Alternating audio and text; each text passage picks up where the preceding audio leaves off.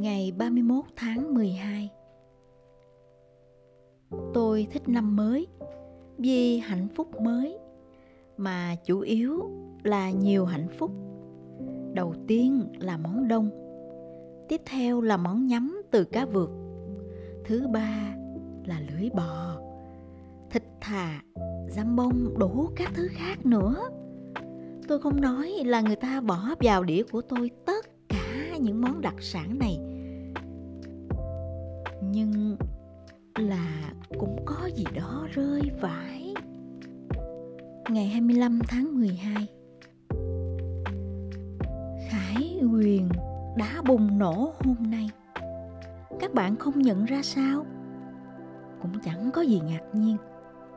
Đó hoàn toàn không phải là sự kết thúc thế giới, mà người ta chờ đợi từ xa xưa và liên tục chuyển dịch ngày cụ thể. Ngày tận thế có thể xảy ra trong một căn hộ riêng biệt. Hơn thế nữa, có thể trên một cái ghế sofa riêng biệt.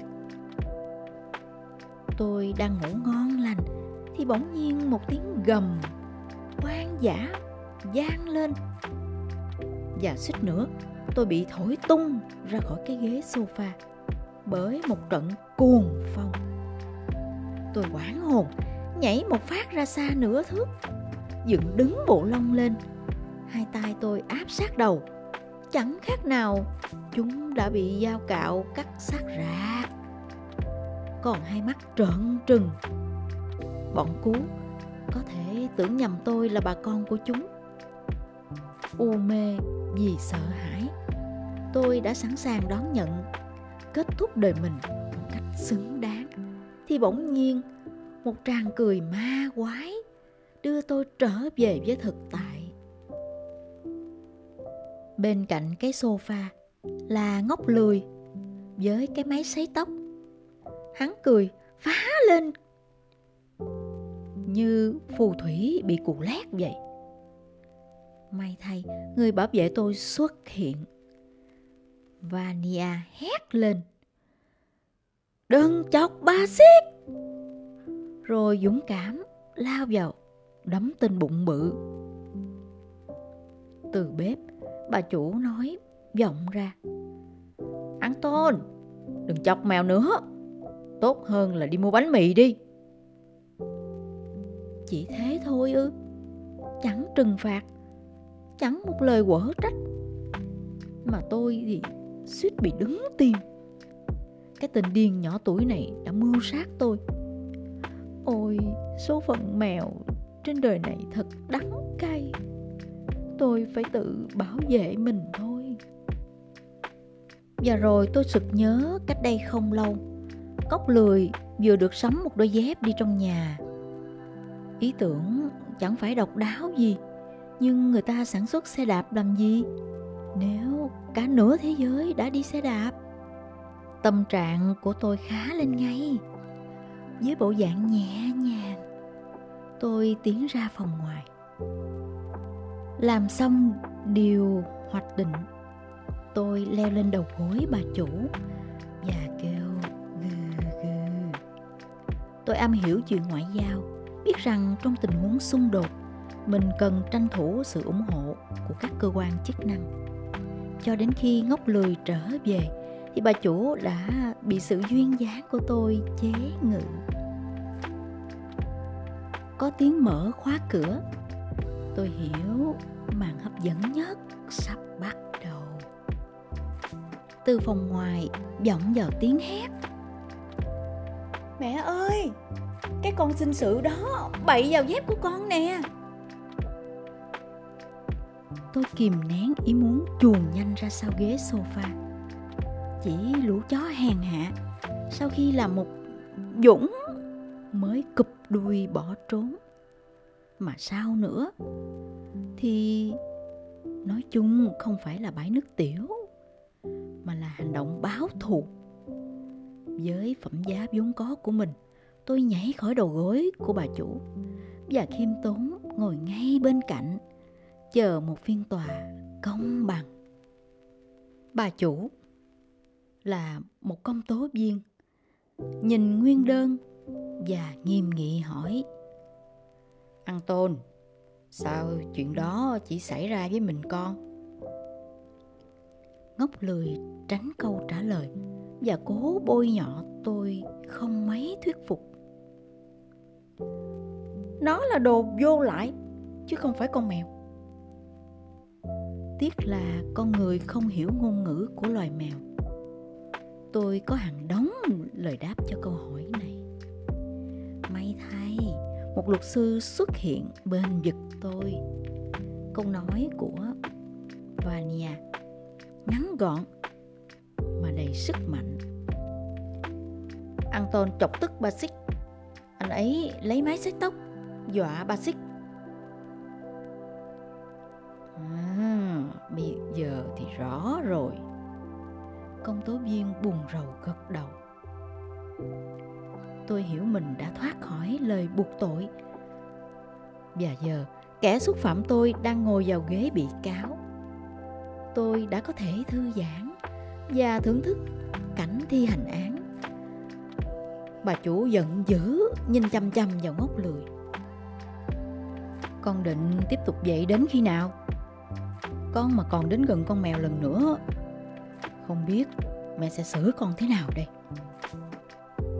Một diễn cảnh mở ra, Xâm chiếm lòng tôi. Tôi thậm chí còn mơ ước Ngốc lười chơi cái trò đùa thấp hèn của hắn lần nữa. Tôi gần như bùng nổ bởi sự tò mò. Không biết người ta sẽ làm gì với hắn.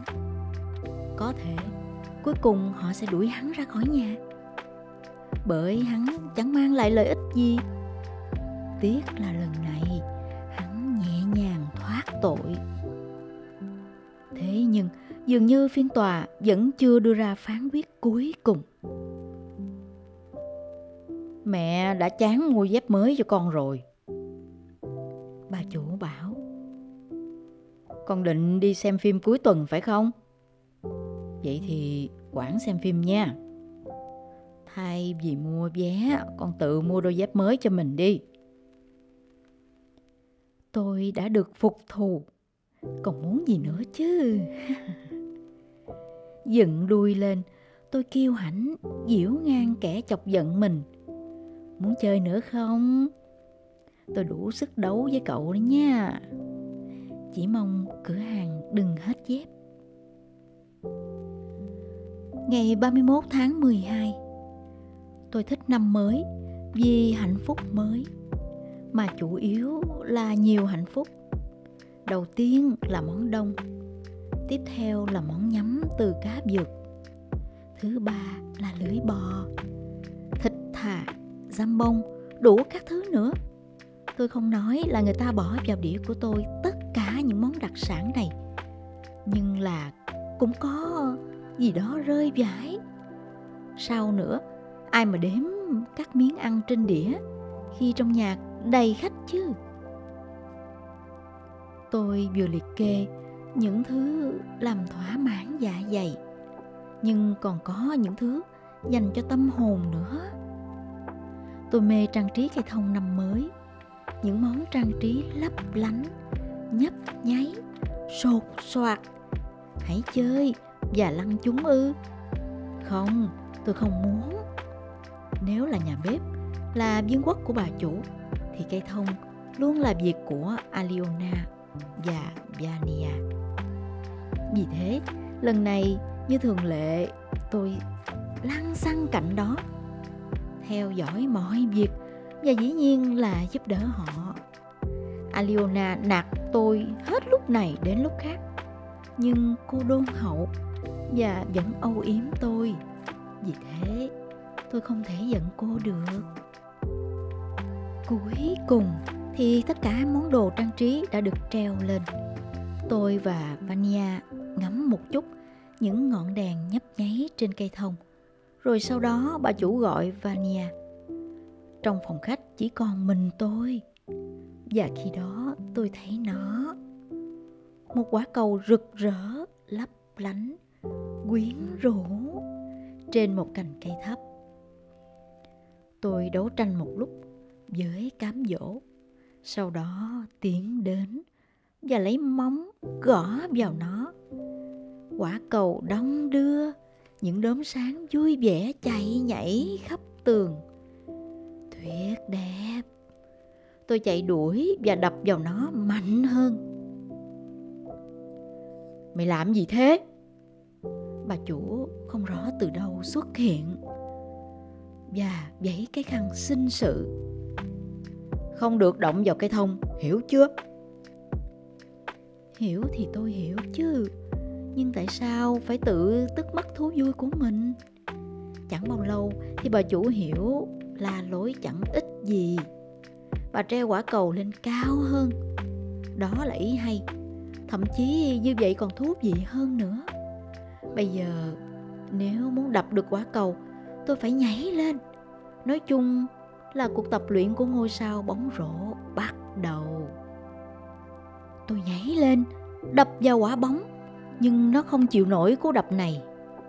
Quát! Tinh! và nó không còn là quả bóng nữa rồi. Cái từng là quả cầu đã vỡ tan, tung tóe thành nhiều mảnh vụn. Biến ngay! Bà chủ hét lên khi nghe tiếng vỡ Aliona chạy ra dọn rác. Và không cho con mèo đến gần cây thông. Biến ngay! Bà chủ hét lên và chạy ra khi nghe tiếng vỡ Aliona dọn rác! Và không cho con mèo đến gần cây thông nữa nghe chưa? Tại sao mẹ cứ phải theo sát một chuyện như vậy? Họ đuổi tôi ra khỏi phòng khách một điều chưa từng thấy, mà đó chính là giang sơn của tôi. Tôi cào vào cánh cửa khép kín. Tôi yêu cầu quyền tự do đi lại, không giới hạn. Hay ít ra phải được đền bù, bỏ vào bát ăn của tôi thứ gì đó. Không được để mùi thức ăn làm tổn thương cơ thể của tôi. Tôi đi vào nhà bếp, nhưng ở đó may mắn cũng chẳng mỉm cười với tôi chẳng ai buồn để ý tới tôi. Vania và ông chủ treo các dây hoa lên cửa sổ. Bà chủ bay biện bàn ăn. Aliona xoay đi xoay lại trước gương. Ngốc lười ngã ngớn trên ghế sofa, đeo cái tai nghe mà từ đó nhạc nện đến độ nếu hắn ta có não, thì não hắn cũng phải long ra. Rồi sau đó, tất cả đi thay quần áo để đón khách. Bỗng nhiên tôi nhận thấy cánh cửa phòng khách khép không kín lắm. Chỉ trong nháy mắt, tôi đã luồn vào trong. Lúc ấy, ai đó đã cẩn thận đóng lại cánh cửa. Và tôi lại một lần nữa được ở một mình với cây thông. Thật ngốc, nếu bỏ lỡ cơ hội này, tôi quyết định chơi trọn bộ. Sau khi tôi làm dở quả cầu thứ hai, tiếng động tới tai ông chủ có tiếng gì trong phòng khách vậy? Ông nghe ngóng. Ba xiết bà chủ thốt lên. Tôi muốn lặng lặng chuồn ra sau ghế sofa, nhưng đã quá muộn rồi. Cánh cửa mở toang. Bị rượt đuổi bởi sự tuyệt vọng, tôi phóng lên trên ngọn thông và treo mình ở đó. Cái con tệ hại đó đâu rồi? Bà chủ tức giận hỏi và nhìn quanh phòng. Con tệ hại đó là tôi nếu có ai đó chưa hiểu. Tao mà bắt được tao lột da mày. Bà chủ đi ra sau ghế sofa. Tìm đi tìm đi. Tôi cười thầm và tự phục mình biết nhìn xa. Cả gia đình tham gia vào cuộc truy tìm. Ông chủ theo sau bà chủ ngốc lười theo sau, aliona. Và vania. Như con chuột nhắt đi cuối cùng. Thật may, cây thông cao và rậm. Đèn thì nhấp nháy, khiến gần như không thấy được tôi. Tôi lấy hết sức bình sinh, bám chặt. Móng vuốt tê cứng, đuôi rũ xuống. Thế rồi vania nhìn thấy tôi kia bà xích của chúng ta kia cậu vui vẻ thốt lên. Ôi, Vania, cậu là bạn bè như thế sao? Bà chủ lao về phía tôi. Tôi biết quá mà, họ không chuẩn bị chải lông cho tôi đâu.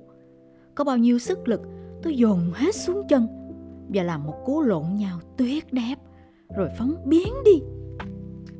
Cây thông lắc lư và nghiêng hẳn về một bên. Có thể nó đã gượng đứng lại được nếu ông chủ không chụp vào nó. Tiếng thủy tinh vỡ theo sau cây thông đổ, hòa với tiếng kêu vang của chuông cửa. Những vị khách đầu tiên của chúng tôi đã tới. Một cảnh diễn không lời. Và thế là hạ màn.